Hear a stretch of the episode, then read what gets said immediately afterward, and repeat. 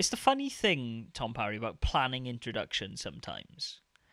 Yeah, we we plan them. Because well, well, occasionally we do. I mean, like when you when you write a song about Ghost of Tsushima, for Actually, example, yes. or Yeah. come up with a, a pun. Generally speaking, you're supposed to talk about that in the podcast. Hmm. Um, so I'm just going to bring up that there was a Nintendo Direct and never mention it again, just like I did last week. It's Tomomat Attack.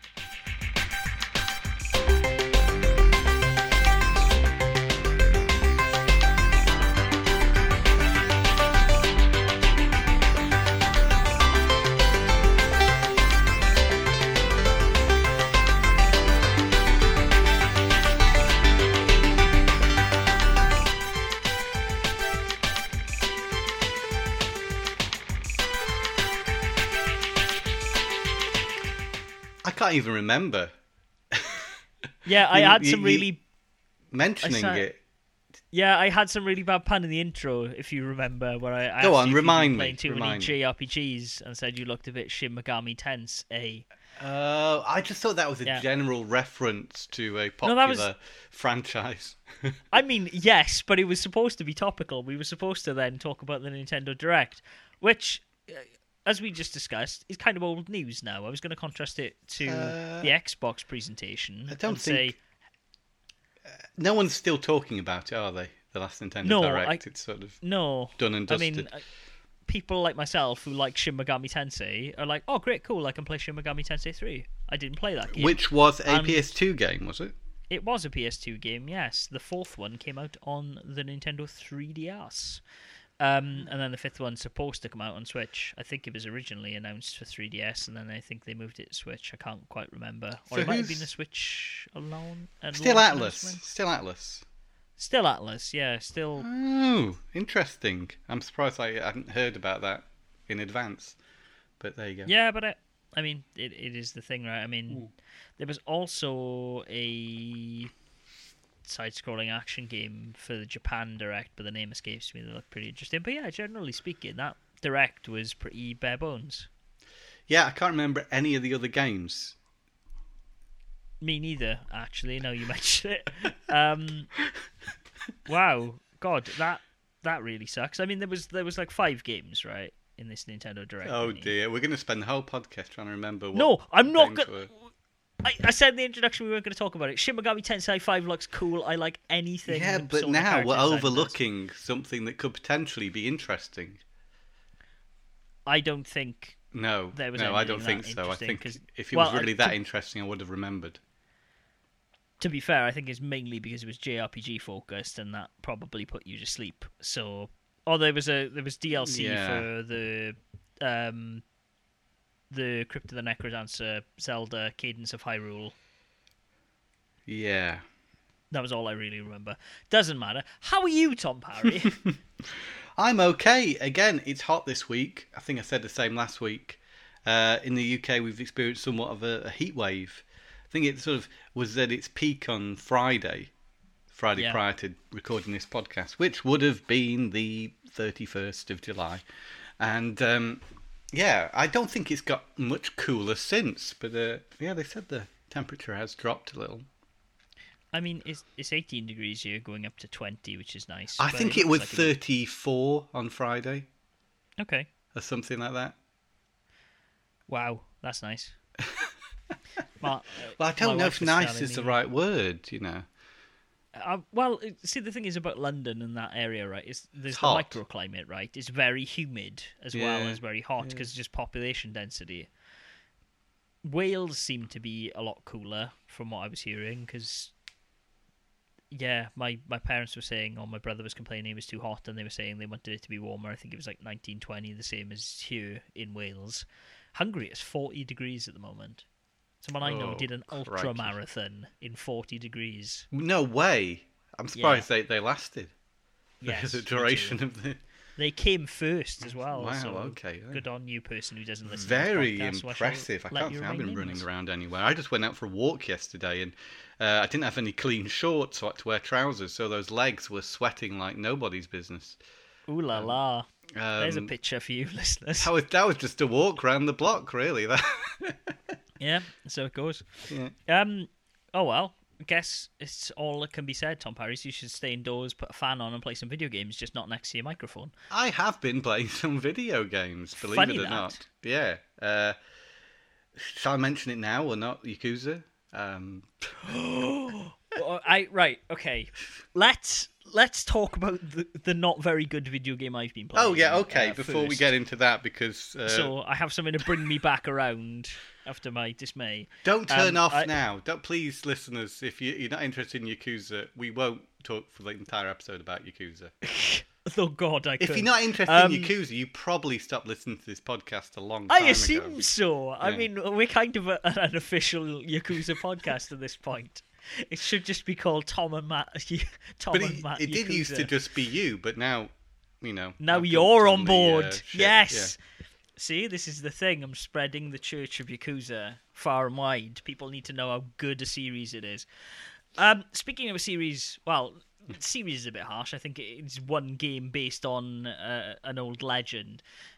I played a game, Tom, that Oh, I've been holding about it. for a while because it came out while I was in Japan. I already and know I what saw it is. Do you? Because I caught a stalking- corner of a box there. Yes, it's the Monkey King. Hero is back. Yes, Looks um, cool this- from the uh, videos I've seen. Yes, you would you would think so. Um, which is why I picked it up. It was in the library, and I was like, "Oh, that game from Japan that had a ton of presence in like Bic Camera and some of the video game shops there. It must be all right because they were making a big deal out of it. There was a big marketing push, and he was taking up prominent floor space when I think Yakuza. Um, ha, I think Persona Royal had just come out at that point and like I was quite surprised that there wasn't really much fanfare for Persona Royal compared to Hero is Back, Monkey King Hero is Back in a few of the shops. It's a great Um, title, first of all. It is. Um, unfortunately, not a great game. I knew you were going to say that. Right, so this game, from what I understand, um, Monkey King Heroes Back, uh, is a Chinese developed video game by a studio called Oasis Games, and I believe it's published by THQ Nordic outside of China in European territories, though the, the box I'm holding currently says October, so. Oh no, it does say THQ Nordic, it's under the sticker. Ha ha ha. Um, it is based on a 2015 animated Chinese film, uh, based on Uh, hang on, Matt. 2015. yes, That was a- 2015. That was a few years Barry. ago. It was a couple of years ago. Um, if I were to speculate, I do believe that console games were still illegal in China in 2015. Oh, Um, though I could be wrong about that. It could the ban could have been lifted slightly before that, but I know it was lifted in our time together in Denmark. So and this I is imagine- mainland China, This is mainland China, Yeah. yes, and obviously I not Hong Kong. I guess those, yeah, not in Hong Kong. In Hong Kong, they were Hong Kong versions of things, but Yeah, yeah, yeah. mainland China, there was. There's a great article about it on Kotaku, actually, if anyone's interested in this, about the grey market of console video games in China because they were they were banned. They were not official releases of Chinese video games for a long, long time. Um, And I that's why you see so many bootlegs. Uh, yeah, but also it's just the Chinese government kind of turned a blind eye to a lot of it, from what I had understood from this Kotaku article. There were official Chinese releases um, in the 90s, hence the Game Boy games I have. But I think around 94, 95, uh, the Chinese government clamped down on them. I could be completely wrong on this. This is what I'm remembering from this Kotaku story. So apologies, folks. This has been like four years since I've read up on this. But there was a there was a ban on console games in China for a long, long time. I also assume that perhaps the the release of Monkey King Heroes back in the West uh, was perhaps what perhaps promoted it and potentially brought upon the idea of having an anime uh, an animated story turned into a video game. I'm not quite sure. I haven't done my homework Well, on why this is. You can't But- get more iconic than the Monkey King character in a Chinese uh, folklore, can you? No, I mean, of course, like for those of you who don't know, Journey to the West is a a huge Chinese myth. It's centered around the ideas of Buddhism. Um, it has been the basis for other stories. Enslaved, uh, the RPG that came out a couple of years is kind of based off um, Journey to the West. Obviously, Dragon Ball, Son Goku is uh, based on Dasheng. is his name, I think.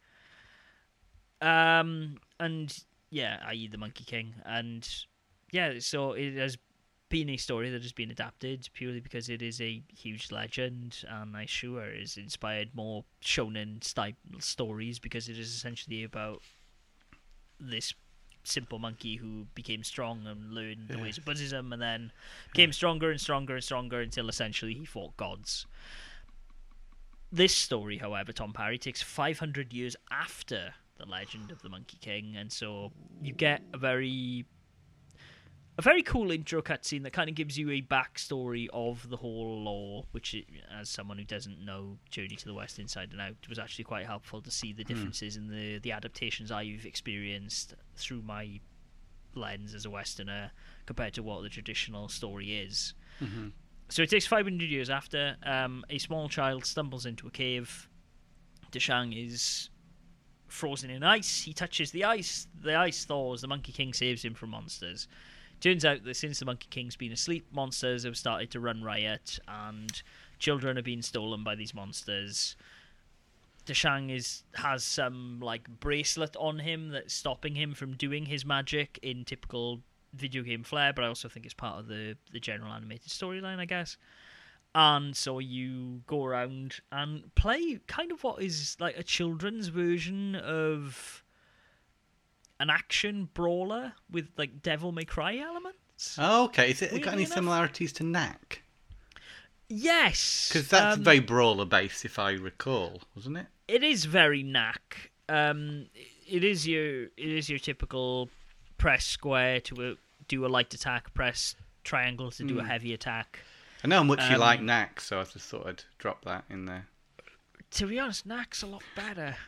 um, Of course it I- is.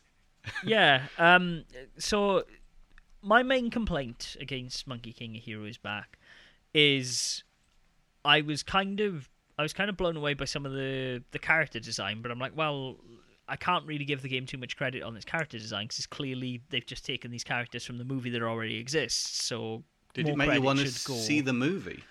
Yes, it did actually. Oh, good. But as for playing the game, I didn't. I've not really been that enticed to play on. I was trying to before this podcast hit a boss, which I did, hoping that once I hit a boss, maybe the combat would become a bit more interesting. But it isn't.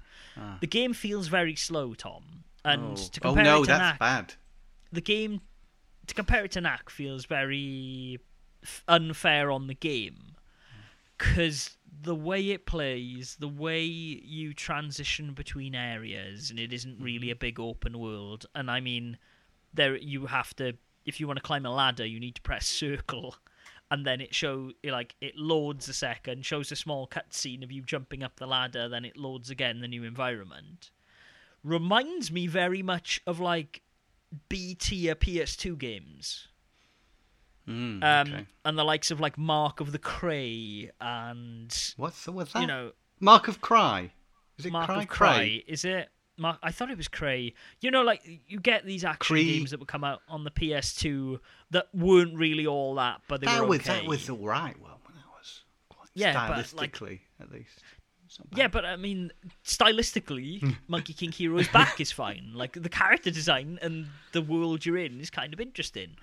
Level design, I have to say, is quite bland. You're generally following a corridor around and then beating up enemies on your way there, and then there will be a small corridor off to the side which you will go down and you will pick up some collectibles. Because Huh. heaven knows, Tom Parry, there's a lot of crafting in this game. Oh, crafting, yes. um, yeah, Very popular so- nowadays. Yeah, but it it, it feels it feels like a game of a bygone era, but not in a good way.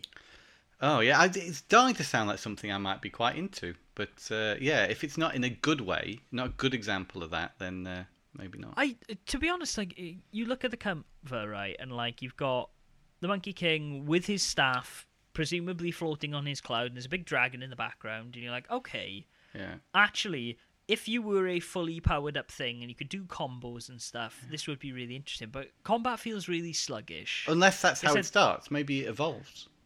I, it doesn't No. seem like it's No. that long a game. Is my Right. fear. Like I looked at how long to beat, and the game's roughly about eight hours. I've played it for about an hour now, and I can't unless they just throw all the powers at you at one go and then go, "Hey, now now Zhejiang is a superpower. You can do all the Monkey Kid stuff." I can't really see it redeeming itself that much. I will give it a bit more playing just to see if that happens. Maybe I reach a point in the story Hmm. where I can power up fully and then I am invincible. But it, hmm. I don't. It's know. not. It's not bad enough to stop playing. Then it's not that level of bad. It's not. I can't go back to that. It, it's it's better no. than that. to be fair, I I have more of a tolerance for this game than I did Doom Eternal. So Wow. there is something there. But again, I think it's just because the the character design's so engaging. Honestly, like I, I reached the first boss. The first boss encounter is terrible, by the way. Essentially, what you do is you find this you find this big boar guy who looks awesome with a massive like stone club with spikes coming out of it and whatever hmm.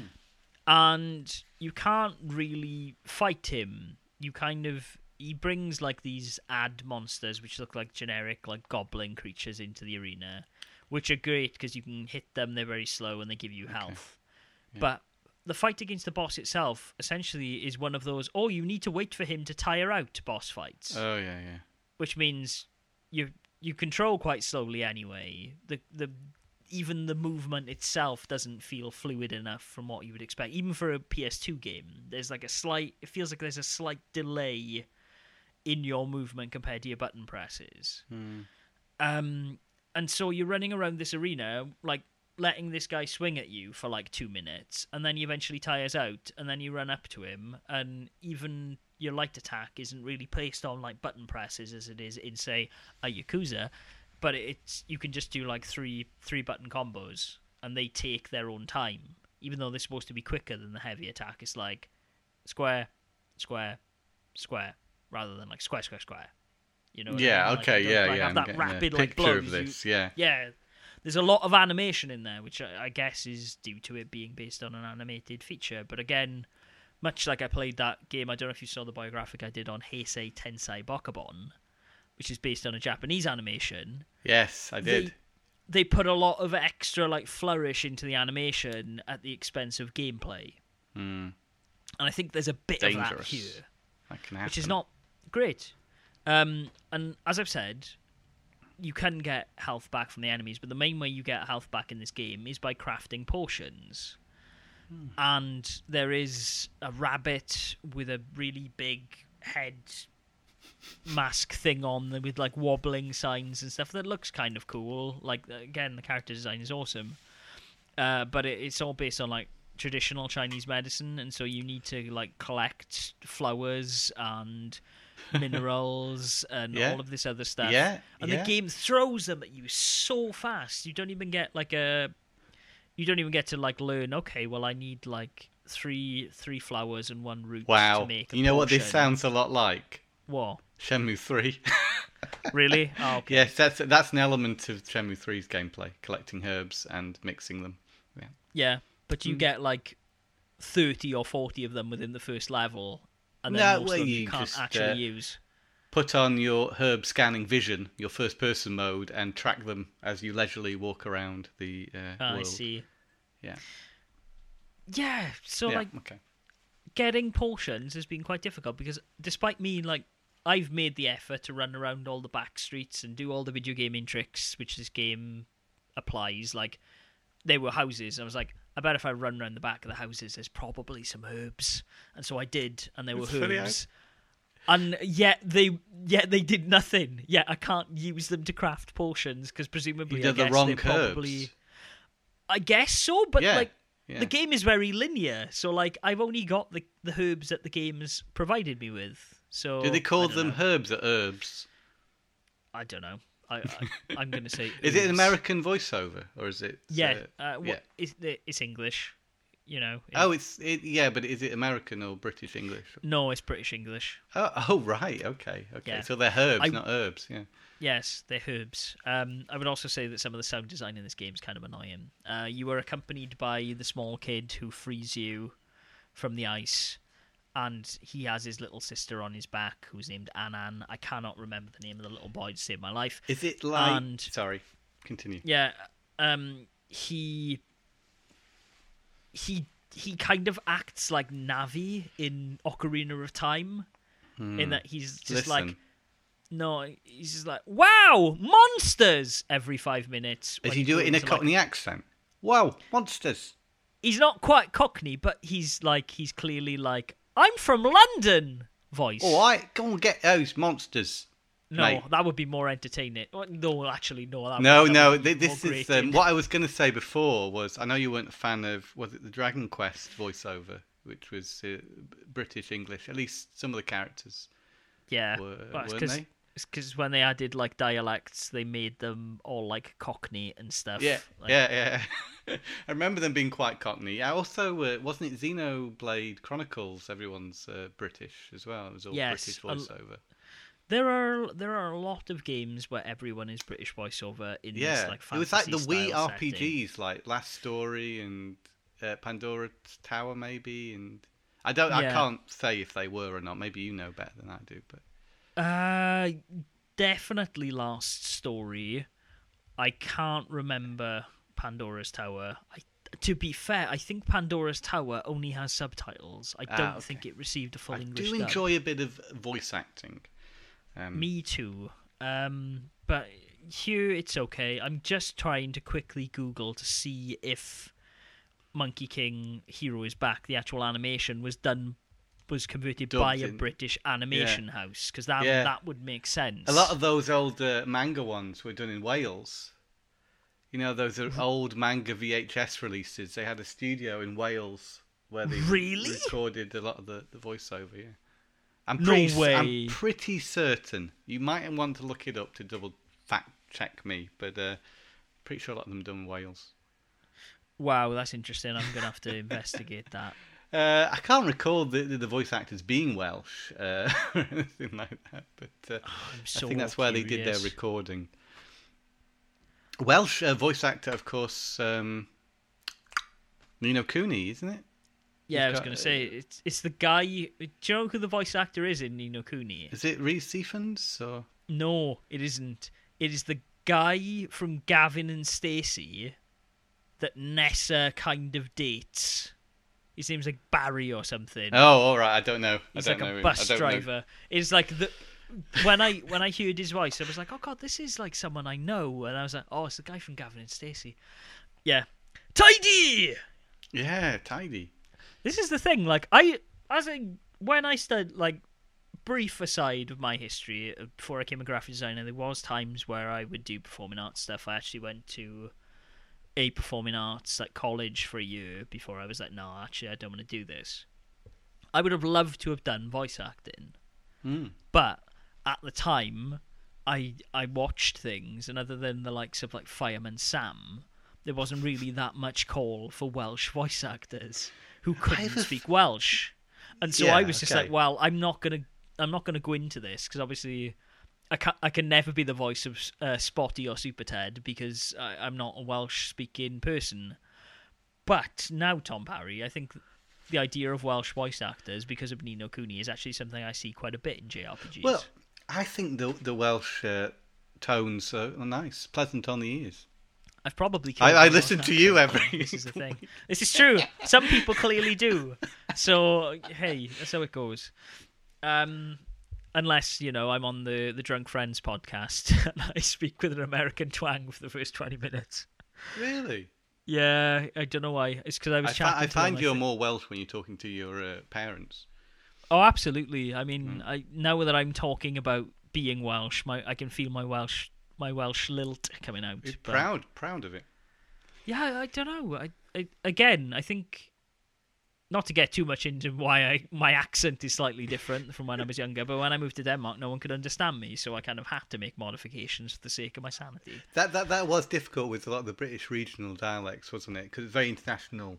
Uh, yeah, well, it's, so a lot of us were like there was a Geordie, there was you Yeah. from Crewe whose accent was quite neutral. You had so yeah, lots of people from lots of different places, and people with Danish accents couldn't really. and if you're us. like European, a lot of Europeans when they learn English, they they, they tend to uh, if an American uh, twang to their accent, and and that actually is very easy to understand for most people, isn't it? The the American uh, English, whereas some of the British dialects are. you know, a Yeah, little bit more uh, difficult. Yeah, especially Scottish is always hard for me. Mm. Even as oh yeah, as a no, native English speaker, be. Yeah. sometimes Scottish can be difficult. Just yeah. Yeah. Anyway. Well, well, we've film, gone off um, on I a tangent. I can't figure out if this film was in dubbed in the UK or not. Well, we'll just have to watch it and then find release. out. Can we watch To be it fair, on a I- streaming service? Is it is it available? I'm not sure if it's on that a would be the easiest way to watch it rather than tracking down the DVD. I mean, to be fair, I could click on the trailer, but I don't want the noise spilling through. Oh Okay. well, it doesn't matter. The Wikipedia tells me nothing, Tom. Wikipedia is clearly a What a shame. But long and short of it, this game does nothing for the reputation of movie-based games, no. which we haven't seen very much of um, for years now, have we? It's uh, been a bit of a lost uh, genre, the movie tie-in game. I mean, to be fair, especially those aimed at children. I mean, TT you kind of cornered the market with the Lego games, but the- Yeah, the, yeah, demise of old of old THQ. I used to love those on PS2. I have a lot of movie-based games on PS2, and a lot of them, you know, if you if it's by the right developer, they can be quite fun. Well, I mean, aren't the aren't the the Cars ones done by Ninja Theory? I didn't know that if they were. Um, I'm sure. were they really? I, No, sure. they not one not one of the developers that spring to mind when I think of those who handled a lot of the um, a lot of those titles. But I, the, the names escape me now. But there are some pretty solid developers who did a lot of movie tie-ins. Of course, you, you can always look to Way Forward as a good example, as an obvious yeah, I mean, example sure. over on the say the DS. But on the PS2, there, there were a good few developers who really knew what they were doing. Yeah, no, I, I tell a lie actually. It's because I knew that I knew there was some connection between Disney and Ninja Theory, and obviously it's Disney Infinity. They helped out with Disney Infinity 3.0. Ah, okay, yeah. Yeah, Cool. So you can't really recommend this game, but it, it's uh, it has at least sparked your curiosity. Well, it, yes, I'm gonna play a bit more of it, but like honestly, I don't think it's one I'm probably gonna see all the way through to the end, even though it seems like a very short game.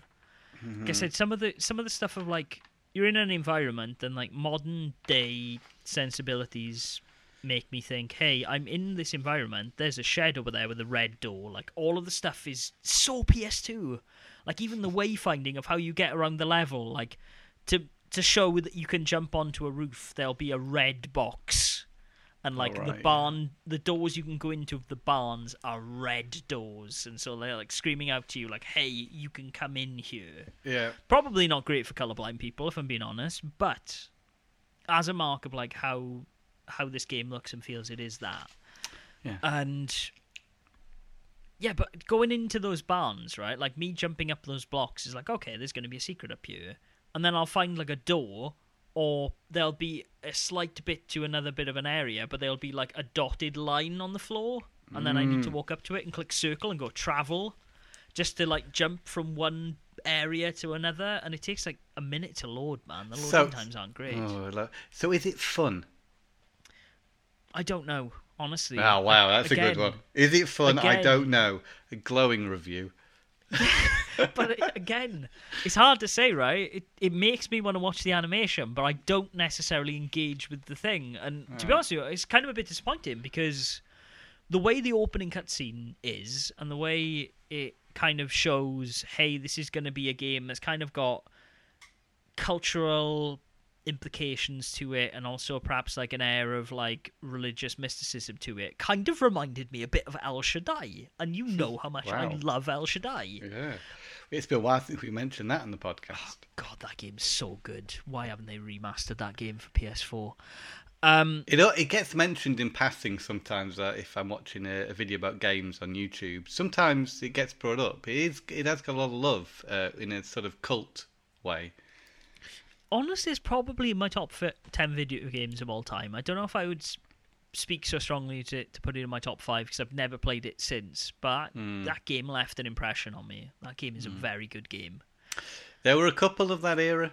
Shout the Yeah. Damned. We haven't talked about that for a while either, but uh, No, I that mean, didn't shout- get the best reviews, and I always wonder why. I mean, it didn't do anything amazingly unique. However, it was a great experience. I, I think it was a very solid game. I think the the thing for Shadows of the Damned was probably just the humor. I just think Mhm. like we we entered a, a very serious era of video games where everything the stakes in storytelling were super high. But that didn't make Lollipop wasn't. Chainsaw uh, a, a, a great game, which you know I, I kind of gave up on that. I didn't even play Lollipop Chainsaw. If I'm being honest, my copy's still sealed. I Maybe I need to give it another go, okay. but it didn't grab me in the same way that Shadow of the Damned did. Yeah, but I, I think I think Shadows of the Damned is a very solid game, and to be honest with you, even when I was playing it, like your gun being called Johnson and all of this, like it didn't it didn't land the way I think it would have if I was a teenager. But this game is clearly aimed at like an older audience, a more mature audience. I don't know. I I'm sure if I played it now, I would probably raise my eyebrows a bit more to the story as well. But it doesn't stop the game Uh, being. It was a big deal at the time. EA published that game, didn't they? Yeah, And they I did. know it, it wasn't a great experience for Suda Fifty One. I don't think. I don't think he enjoyed that experience so much No, uh, working with EA. Um, I think they I think they, they, they, they reined him in a little, but maybe that in, in a way I feel that that was to its uh, credit. yeah, because can credit you imagine? in a way. Yeah, I think a more extreme version of that game would be unbearable. Honestly, yeah, that's that's right. And also uh, Shinji Mikami uh, working on the directing the gameplay there. yeah, and, and, and that's that, why that's, the gameplay is so good. Yes, And that's probably it. To be honest with you, it's like Shinji Mikami doing the doing the actual like directing of like the moment to moment, which is the bit that makes that game. Hmm. I don't think the the world is that interesting. Like, I didn't really stick with me. And I mean, Hmm. the story's kind of one note. It's like, hey, you got to go save your girlfriend. Like, Yeah. Uh, char- yeah. characters are strong and gameplay strong. Yeah. Anyway, yes. Uh, to, to be honest our- with you, though, the, I think the only reason I remember the protagonist's name, which is Garcia fucking Hotspur, is Yes. because his name is Garcia fucking Garcia Hotspur. Otherwise, I probably yeah. wouldn't. Because he says it so many times. No, he's a good character. He was a good character, and John Johnson was was an amazing character. And that, yeah. Hey, man, like, I, it's, I, it's a I think bygone Jo- era. Johnson was the name of the character. I think I think it was the boner, wasn't it? it was it was the gun? Well, no, Johnson was the name of Johnson was the name of the gun, but then you would uh, like you would when you would use your special attack, it would become called the Big Boner, and it's like ah. oh, I, okay, I, yeah, I get thought. it. Oh, who, the skull was called Johnson. Yeah, but wasn't the skull Oh, attached to the it gun? doesn't matter. I can't remember. It doesn't matter. We're going Play it if you haven't played it. Played it. Yeah, play Shadows it. Play of it. the Shadows of the Damned is a very good game if you can get past some of the humor. El Shaddai though generally just stands up as a brilliant game. I can't think of anything wrong with El Shaddai off the top of my head. Mm, well, I love need that game. It again. Honestly, it looks beautiful. It mixes elements of like Bayonetta and Devil May Cry to a T. It's so good. Like it's a visual smorgasbord. The story is very interesting because I'm not that familiar with the Book of Enoch, which I believe is related to Shintoism, if I'm Okay, correct, or it I'm could not sure. I don't know. could could also be Christianity. Can't quite remember. Um, yeah, angels, but it does interesting things it? with it. It is Wasn't about that- angels, yeah, Yeah. but yeah, Uh, it's good. That's a good game. Who developed that? I forget now. Do you remember? It was. Uh, I can't quite remember. It was like a Jap. It was a one of these Japanese super studios that I don't think we've heard Ah, much okay, from okay. since. Of like, yeah, it, wa- it wasn't like one of the people. the big the heavy hitters, was it? No. Um. Yeah. Anyway, Okay. let's not go down a rabbit hole of El Shaddai. Look it up, El Shaddai. play it. Yeah. Monkey King, however, not great. I'll play a little bit of it next week. I'll give my final verdict. But yeah, at the moment, like the transition in between areas, the really unresponsive controls, and just general quirks to how it's throwing a lot at me, but not actually giving me a lot back in terms of gameplay. Yeah. It, me it, it's feel it's it's a platform brawler type game then. Is, is how you Yeah, Yeah, very okay. much so.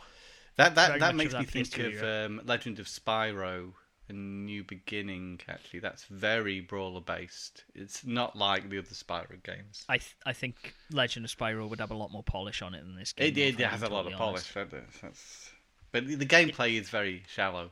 really. Yeah, we've talked about this game now for half an hour. I know it's great, isn't it? But we have would. gone off on several tangents. We have. so we have. thanks for sticking with us. Let's bring it back in, Tom, and talk about the important things. Ah, Yakuza. So I've been playing Yakuza Zero. I may have mentioned this on the last episode.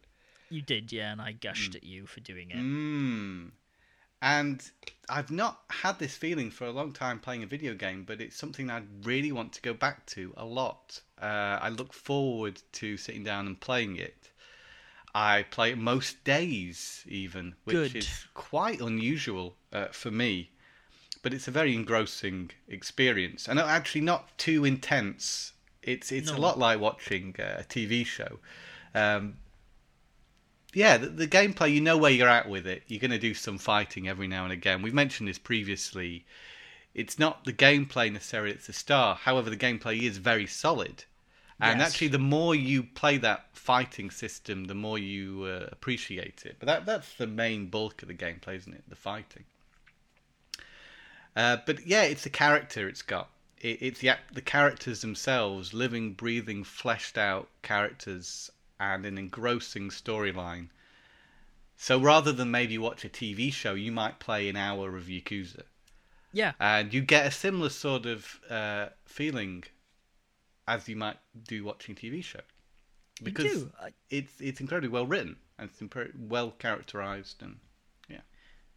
and it it gets weird as well. Like this, like I said to you, the storyline itself is is very like drama. Like it is mm-hmm. always about your your interactions with the Tojo clan and all of these things that you were doing as Kiryu mainly. And I know obviously you're playing Zero, so Majima's involved in that, and so it's mm. giving you a look into Majima a bit more than the other Yeah. games does. But it is very much like very serious. Hey, this shit has happened in the Tojo clan. You as Kiryu, you need to work to resolve it. Da da da da da. And then like it takes twists and turns like you wouldn't believe. You haven't you haven't even seen Yeah. where the story. no, no, I'm sure I have it. I'm only on chapter four, I think. Yeah. So the first two chapters are Kiryu, if I remember, and then it's Majima, and so I think I, I think I it's another Majima chapter now. after have Yeah, to I finish think in so. chapter three because you're only really just getting into his uh, backstory at this point. Yeah. I like Majima as uh, he's a kind of he's a cool customer. I, I did a side story mission where I had to pretend to be a girl's boyfriend to uh, yeah impress the father, but the father had Yeah. already worked it out, and you know yeah, that. And occasionally you do get choices in terms of the dialogue and where you want to go with the conversation, and they Yeah. usually can be quite quite humorous. Yeah, they can, and that's the Yeah. thing. Like all the side stuff, and like to be honest with you, they even interject it quite well into the main scenario. Hmm. Is that you know when things are getting serious, but they they also have a nice way of playing it off to relieve tension as well. That's right. like- yeah, these side stories usually do a great job of yeah, um, a distraction from the main story that is quite humorous. A humorous side story. Yeah. Yeah, and they they're always good. Like honestly, Yeah. there's. I, re- I don't remember beat for beat the story of Zero as much as I do the other games. I Mm, think okay. Zero, Well, Zero as as gameplay wise is perhaps the tightest, if not like the second tightest compared to six, because I think they polish a lot of that engine up there. Hmm. I, but I, I do think Zero's got some cool stuff in it. Like all of the the Majima storyline was really interesting, and what you do with Kiryu. There are some amazing moments coming up in that story, Tom. I'm so envious you get to experience them for the first time. And Yeah. I don't want to I don't want to spoil anything, honestly, because it's so some of that game is so cool, and it is so like. It I'm is like to- the best of shonen anime Yeah. injected into a very serious story, and I think that's why it works Hmm. so well. I'm really becoming comfortable with the gameplay and really appreciating the, the subtleties of, of everything. And I love that point when you're playing a game and you've played it enough just to feel really comfortable in it. And uh, you really do have to play games for quite a few hours before you get to that point normally. Yeah. Uh, something about it. It's got a it's got a real level of polish. I don't know. It's the way the characters move, the way they animate. It's very much its own. I don't know Yes. if you also understand this about the movement of the characters. Yeah, man. Like the Yeah, It it is such. I, I can't express enough how much It I love the plays Yakuza very well, yeah. It plays incredibly well, and the controls like playing even like Monkey King Hero is Back is unfair to Monkey King because I will Mm. always compare a game where you're pressing square for a light attack and triangle as a heavy attack against Yakuza. Hmm. And obviously, this game has existed for a long, long time now. It's probably 15 years, if not more. yeah. And it it just has a level of polish to it that they have refined over the years of like creating these games and like building off the back of Shenmue also. That is just it's very hard for a game that is probably developed by a studio that's probably worked on very few titles to combat something as beautiful in scope as Yakuza is. Because as you say, like all of the movements are there, all of the controls so tight. You know, if Yeah. you've swung too late, you're like, oh no, shit, I, I shouldn't have, This- I shouldn't have heavy this- attacked, I should have light attacked. Yeah. And Now this will sound like a criticism, but there is a certain stiffness to it, which is, I don't know, it's fine. You know, it's Yeah. sort of, it's very yakuza. There's a yakuza stiffness to the way Yes, characters move. Um, yeah, but that's fine, and and you you definitely become accustomed to it. It's not a bad thing by any means. It's part of the game's unique uh, charm as well. yeah, I would say though some of that, some of that stiffness is actually just around Kazuma, like around Okay. Kiryu, because he he is like he's a powerhouse of a dude like he's super strong and so like a lot of him is i think have you experienced like majima's Yeah. kind of a bit more floaty and like a bit like i think the Yakuza team are aware of that themselves because as you get into the later entries in the series like i said yakuza 4 has four different characters and they all play very differently. Hmm. And like they dial up how much stiff Kiryu is because he just becomes a powerhouse. Like his swings take longer than everyone else's, but they deal twice as much. You do damage. adjust to that. When I first started playing the game, I was using the rush style because it felt more familiar to me. But actually now I've moved on to the the drag is it dragon, Dragon, style? yeah, The- yeah. the- his Yeah. normal sort of fighting style. I did a, a long fight at the end of the second chapter, which involved me just fighting one guy. Um, and it was it was great, you know, the the interaction with the environments as well, picking up a, a settee and smashing it over someone's head, uh, kicking a chair up in the air into his face, and it, it- there's a lot exactly. of impact in in the picking up a bicycle and just seeing you jump in the air and smash a bicycle. Very smashing someone's Yeah. head against a wall. You know, violence is very um, It's so Prevalent, the- the- right. So I mean, I ran into this in Ghost of Tsushima. Right, Ghost of Tsushima is a game where you are a samurai and you essentially do a lot of Assassin's Creed style mm. assassinations, mm. and the story is like, oh, but I'm I don't want to do these things. I'm a samurai. There's a code of honor. Da da da da da. And then it's the same with Kiryu. Kiryu like makes a point throughout Yakuza. He's like, I don't kill people. I'm not that kind of Yakuza. I'll rough someone up, but like I won't kill people. You kill people all the time. like it's like Batman. It's like Batman's just like I don't kill people. Yeah, but you'll put you'll like make some sure that well, someone can't walk for the rest of their lives. to an inch of their their life.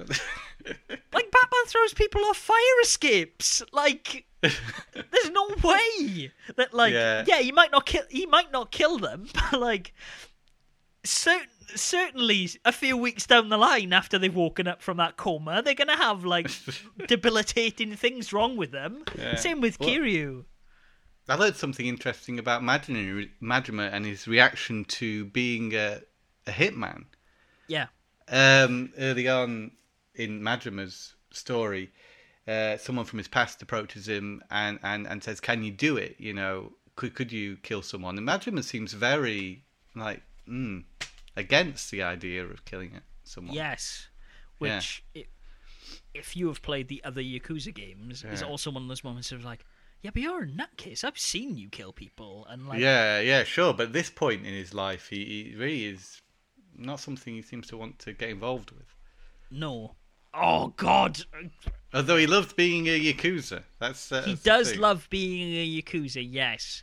But there are there are things that drive him and motivate him as a character that you haven't seen yet. And I, oh God, I love this series. The story is so good in Yakuza. Tom, play all the Yakuza games after this. Just do it. Yeah.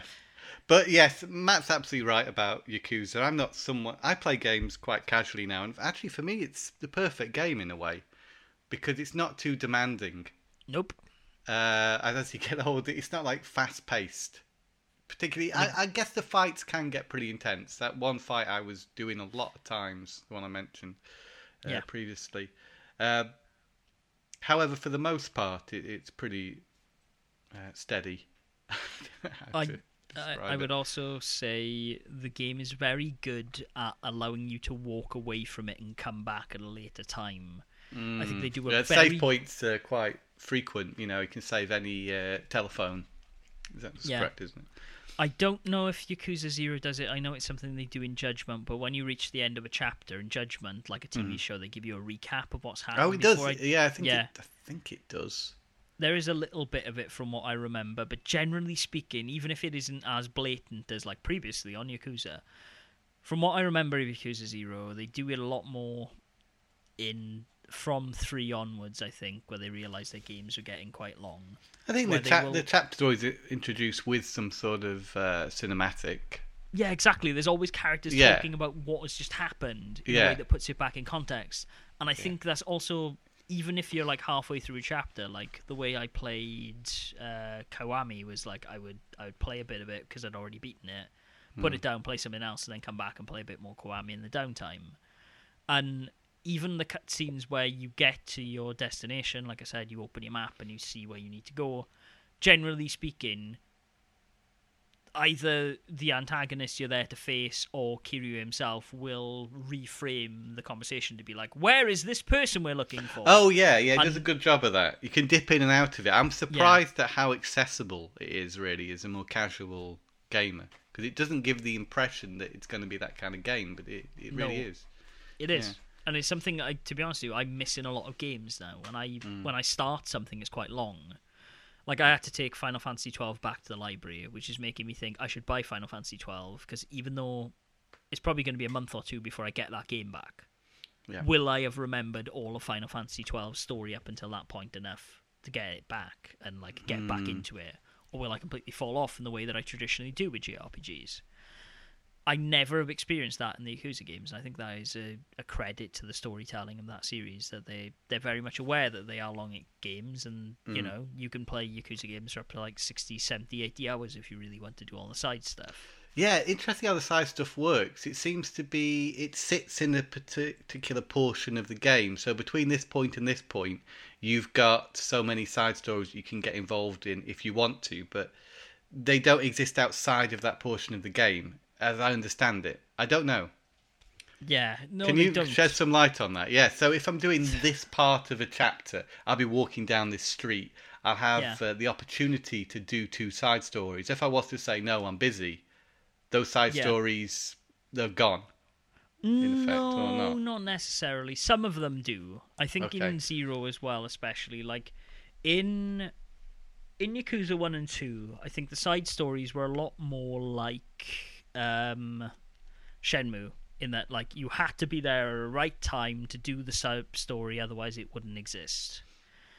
Yakuza Zero, I think, gives you the option of having those encounters again, but generally speaking, if you are in a chapter, sometimes there will be ones that you need to go back down that alley and trigger that cutscene or a follow up cutscene again to get back into Okay. it before leaving the chapter. I just chapter. had the impression that parts of the chapters existed there in that time, and then that the, the world is is reasonably linear. But no, it's not the case. That open world sort of is alive and keeps running in the background. Then between Yes. the chapters, okay. It does, and like like I said, Zero might be slightly different. I can't quite remember, but yeah, from what playing Judgment and Six recently, there are missable things, but generally speaking, you can just go to an area and re-engage with those sub stories. Hey, Judgment's uh, ten quid at the minute. PS. I saw. Um, Yeah. I would recommend picking it up for a tenner. It's a good That's a game. good it's not the best Yakuza game though. Mm. And right then, now that you've experienced Zero, like imagine when you were running around and you had all these fights. Mm-hmm. Imagine if the game suddenly out of nowhere was just like, oh no, there's a gang in town, and so pretty much you would then go from fight to fight to fight to fight to fight to fight to fight to fight to fight to get to your location. So like every time you had a fight, generally speaking, about two seconds later, another fight Yeah. would start. So it's like random battles, constant random battles. It's like going through a cave in Pokemon, battles. hitting a Zubat every few steps. Yeah, exactly. and it's really annoying, and there's I there's no way to disable that feature. hmm And generally speaking, what it means you have to do is go and fight like more powerful bosses who are around the map to like deplete the percentage counter very fast. But Right. even within one chapter, I hit that like four or five times. So what's this? It's in zeros. Is an It's element in of uh, judgment. It's Oh, in judgment. Sorry. yeah. Right. Okay. and it, it really diminishes judgment, which is a bit sad. Okay. Judgment, I think, also loses a bit of the the playfulness of the Yakuza games, but I, I still think it's a very solid story. It's very much like crime drama. Mm. Yeah, there's not much that gets in your way in Yakuza of enjoying it. it No. It's pretty direct experience. No, Uh, but I've been enjoying think, it a lot.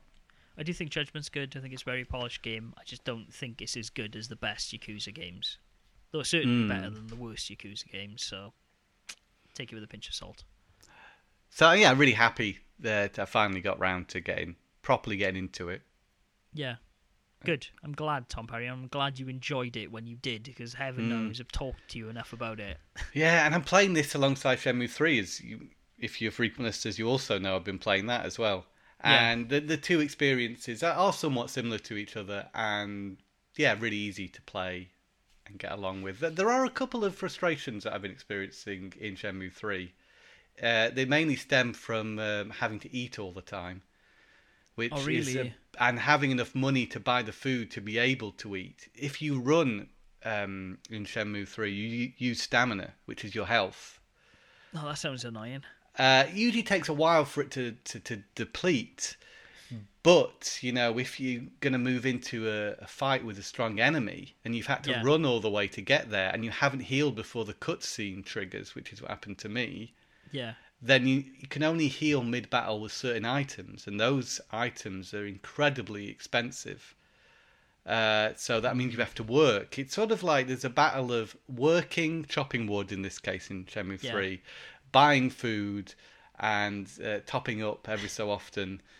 Sounds like yeah, real life. Look at that. it is. I think it's one step too much into real Yeah. life. It, it does hinder the, the game a little bit. And also, I think Yu Suzuki's hinted at this in future Shenmue games. He wants to make something that's a little bit more accessible to people um, and increase the opportunities to fast travel to places. I, I hit a sequence where Shenhua said, "Oh yeah, we'll go tomorrow to this place Yeah. and fight this guy," and it's like, "All right, yeah, what am I meant to do for the rest of the day then?" You know, Yeah. so I wandered off into town. It's like occasionally you'll get side quests. So uh, I spoke to an old lady who asked me to get some herbs for her, and luckily this was hugely important because this she gave me a pendant which I sold for two hundred money Yeah. and um, yeah, that enabled me to buy the potion I needed to do this boss fight because Yeah. I kind of needed to top up my health halfway through the fight to be able to do it. And I knew what I was going to do when I come back to it because he, he beat me that time, unfortunately, because I wasn't able to top up the health prior to the fight. So I got into Yeah. the fight with half health, topped up, but I was only able to top up halfway. And yeah, Yeah, yeah. I wasn't prepared enough. And then the game didn't let me just go straight back and try it again, even though I felt at this point I was strong enough to do it because I had the right items. If I made sure I healed before the fight, I could do it. But the game said, no, you're not strong enough yet. You've got to do your kung fu. So they forced me to ah. do more kung fu training. Uh, and then also to talk to other characters. Um, because he says, "Oh, I need to speak to a kung fu master." All the while in my head, knowing that I could do that fight if the game would only give me the opportunity to go and do it. That sounds really frustrating. Uh, so you talk to one guy and he says, "No, I can't do anything. You've got to talk to another guy." But the other guy needs you to buy wine for him and buns for him to teach you this move that the game Okay. decided. Now you need to know this move to beat this fight because you failed it the first time. But Yeah. if I only had an opportunity to do it again, I would have been able to do it. It sounds like almost anti-player. Like I don't get why the game is making decisions for you. Yeah, it, it really felt like that. But however, I was still enjoying it. I, I never reached Yeah. to the point of frustration where I was not enjoying the game. I think it's all contributes towards the pace. It's a very slow game. and I like that about it. I like how slow it is. I like Yeah. how I am also building up my kung fu. The game forcing me to do more kung fu training. Yeah. It's given me quite a lot of um, satisfaction in leveling up. You level up by doing little uh, mini games like one inch punch, punching this uh, wooden uh, dummy, and then there's also the horse dance where you have to do a mini game to sort of. I've, I've probably mentioned this before when talking about Shenmue Three, so I won't go into Yeah, it any you have. further. But yeah, I like this leveling up aspect for it. I've leveled up all my moves now. I think I'm strong enough. I'm at level 14 Kung Fu level. Uh, yeah, I can do it. But the game's decided that until I do this other thing, I can't do it. Ah, that sucks. Okay. Um, I don't let that put you off Shenmue Three. Just know what you're getting into. If you like the first two games, you're gonna like this. But it is slower, and I think the the food thing and the lack of money do contribute to the slowness. So if you played the first two and thought, "Oh, I don't want it to be any slower than this," then you might get a rude awakening when you play Shenmue Three Yeah. and find that the pace is even slower. But that's Wow. kind of in the environment the game's set. You're in the Chinese countryside. You're no longer in, in Hong Kong. You're no longer in um, your hometown back in Japan. Yeah. Um, the pace of the game fits the location that the game's now set in. yeah. Yeah. Okay. That's interesting. But you can't help think in the back of your head, perhaps, why am I spending so long in this one area? Uh, is it is it because they're dragging out this portion of the game? Maybe. But I, I I'm okay with it dragging out because I'm enjoying my time with it and I like the I like the pace. It's like it reminds me of Shenmue One in that sense. yeah. Yeah. Okay. Because there's only really two areas in Shenmue One. Remember, Yeah. There it's are. a long game, but there's only two places you're ever at. But I guess it, I guess in Yakuza you're always in Kamurocho, is it? Yeah, you're always in Kamurocho. Yeah. No, actually, that's not true. You do go to other places, but te- generally speaking, it's around Kamurocho. Um, Which is the strength of both these games, I think, because there's a sense of place. and it is a uh, ridiculous thing, Tom. I've talked about this before, but like I know Yeah. Kamurocho so well that a when I go to Shinjuku, I know my way around that area Yeah. now. Yeah. But B, I can also, like we're watching at the moment on Netflix, a, a great show called um, Midnight Diner. Um, hmm Know that one. It's essentially about a guy. There's an area in uh, Shinjuku. Oh, what the hell's the actual area called that isn't Kamurocho? Um, because Kamurocho isn't an actual place. It's based No. on the, the red light district of uh, Shinjuku. I can't remember the sodding name of the moment Mm. But the the Champagne district of um, inverted commas of uh, is a place called Golden Gai, and it is it, which means piss alley, and it is essentially which is the champagne joke I think, Oh, yeah. and the that area is full of it's a very tight knit area of bars and diners. And this this netflix show is set in uh, golden Oh. guy This is interesting. What's the Netflix show called again? uh called uh, tokyo diner um midnight store uh yeah tokyo diner Tokyo Diner. Okay. yeah Oh, midnight to- midnight diner tokyo stories sorry Well, that's a mouthful. Uh, yeah, but it's a great show. Essentially, what it is is it's a drama set around like small twenty-minute episodes. There's a guy called Master who runs this diner, and then every week you get a new character come into his diner. And they the the gist of the diner is essentially, hey, you bring your own ingredients and I'll cook you whatever you want. And so people bring these things, and then Oh, so this is reality TV.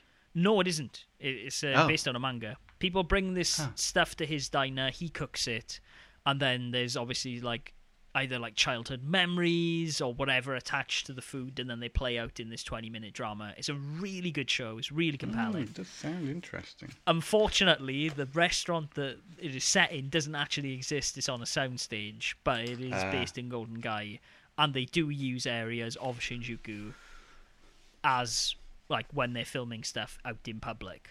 Hmm. And so it's quite sad that I can go, oh yeah, that's up by the hotels. Yeah. Like that's what they're by the hotel district, or they're here, they're there. Yeah. Because not only have I been there twice now, but I've Yeah. played so much bloody Yakuza that I kind of know the Yeah. back of that area like the back of my hand. Mm. Um, yeah, just going back to that sort of the place sense of place, Yeah. um, and it not being the a massive open world. I really like that. It's sort of like condensed open world gameplay. Both Shenmue Yeah. and Yakuza are open world, but they- they're in a condensed, not too daunting. Uh, No, not massive open world, Yeah, yeah, yeah. and I really like that because I can get quite taken aback by the size of some open world games and the possibilities of what you can do, and you can get very Yeah. sidetracked. I think uh, both Shenmue and Yakuza have, have a, a reasonably streamlined approach that Yes. really appeals to me. They they have a manageable sandbox. Yes, a the man, industry that's what we need. It's like going back many years, the, the difference between Banjo Kazooie and Banjo Tooie. Yeah, Banjo Kazooie had good size levels, uh, just big enough. Yeah. Banjo Tooie, bigger is better. That idea they got too big. There was too Yeah. many little tasks to do in each of these levels. Each level is like an open world, yeah, yeah. pretty much. It is. and yeah, I, I like these more condensed open worlds in, in video games personally. Yeah, me too. And I, I think that's actually something I'm struggling with in Ghost of Tsushima at the moment. Is this Mm. the island of Tsushima is so big and there's so much to do that I've not even got out of Act One of the story yet because I've just been doing all of the side stuff. Stuff. It's just Yeah. getting following foxes to shrines and getting new sword moves that I don't really need. I've almost like Hmm. I've almost leveled up my armor as well to like max from what I can see in the first chapter of the game because I've just been doing so much wandering. But yeah, Yeah. we'll get into that next time. I need to wrap up Tom Parry because I need Okay. to go look at some old computers. So I'm going to Oh, do yes, the yes. usual N- spiel. No problem. If you like the podcast and our tangents about Yakuza and Shadows of the Damned, you can find us in a variety of places on Facebook at facebook.com forward slash Tom Attack, at Twitter at TMA Cast for the both of us, at Tom Perry 11 for Tom, and at Game Boy for myself. You can listen to the podcast on tomattack.com forward slash podcast. You can do so on blastprocess.com as well as in Stitcher and iTunes. While you're in iTunes, why you give us a cheeky rate and subscribe? Let us know you're listening. Tom, are you putting out anything on Blast Process's YouTube this week? Yes, I've just done a video about my import PS2 collection. Tidy. I will give it a look. Uh, hopefully by Tuesday at the latest, there will be another edition of Gojurai, which you know was the month that never happened. But I'm also going to put out a video kind of explaining where I am with videos and stuff after that. I think I might be slowing down on biographic stuff, Tom, to then do a Hmm. lot of other stuff. But let's see. Okay. Let's see how it goes. Well, they're always a treat whenever whenever one does appear. Yeah to to be honest my thinking at the moment, maybe i'll just get into it a little bit here at the end is that i'm going to take a break from putting stuff out. Not that i will be taking a break but i actually want to get ahead of myself in content. So i hmm. might take august off off to do videos and then from september on have like a month in advance. So then it isn't so daunting that i need to do a video every week because then maybe i can take two weeks to do a yeah, video. that's right. Yeah, Maybe- So- good plan. Yeah, let's mm-hmm. see. Anyways, I'll talk more about that on YouTube, but look out for that. And yeah, there will be a video on Kaiju or Gojira, which I gushed to you on Thursday is a very good game, so look out for that. Okay, Tom Parry, always a pleasure. Thank you for oh, podcasting with pleasure, me, and I will speak to you again next week. But until then, Tom, what do we say to the lovely people we've been in the ears of for an hour? Game on. That we do. Game on.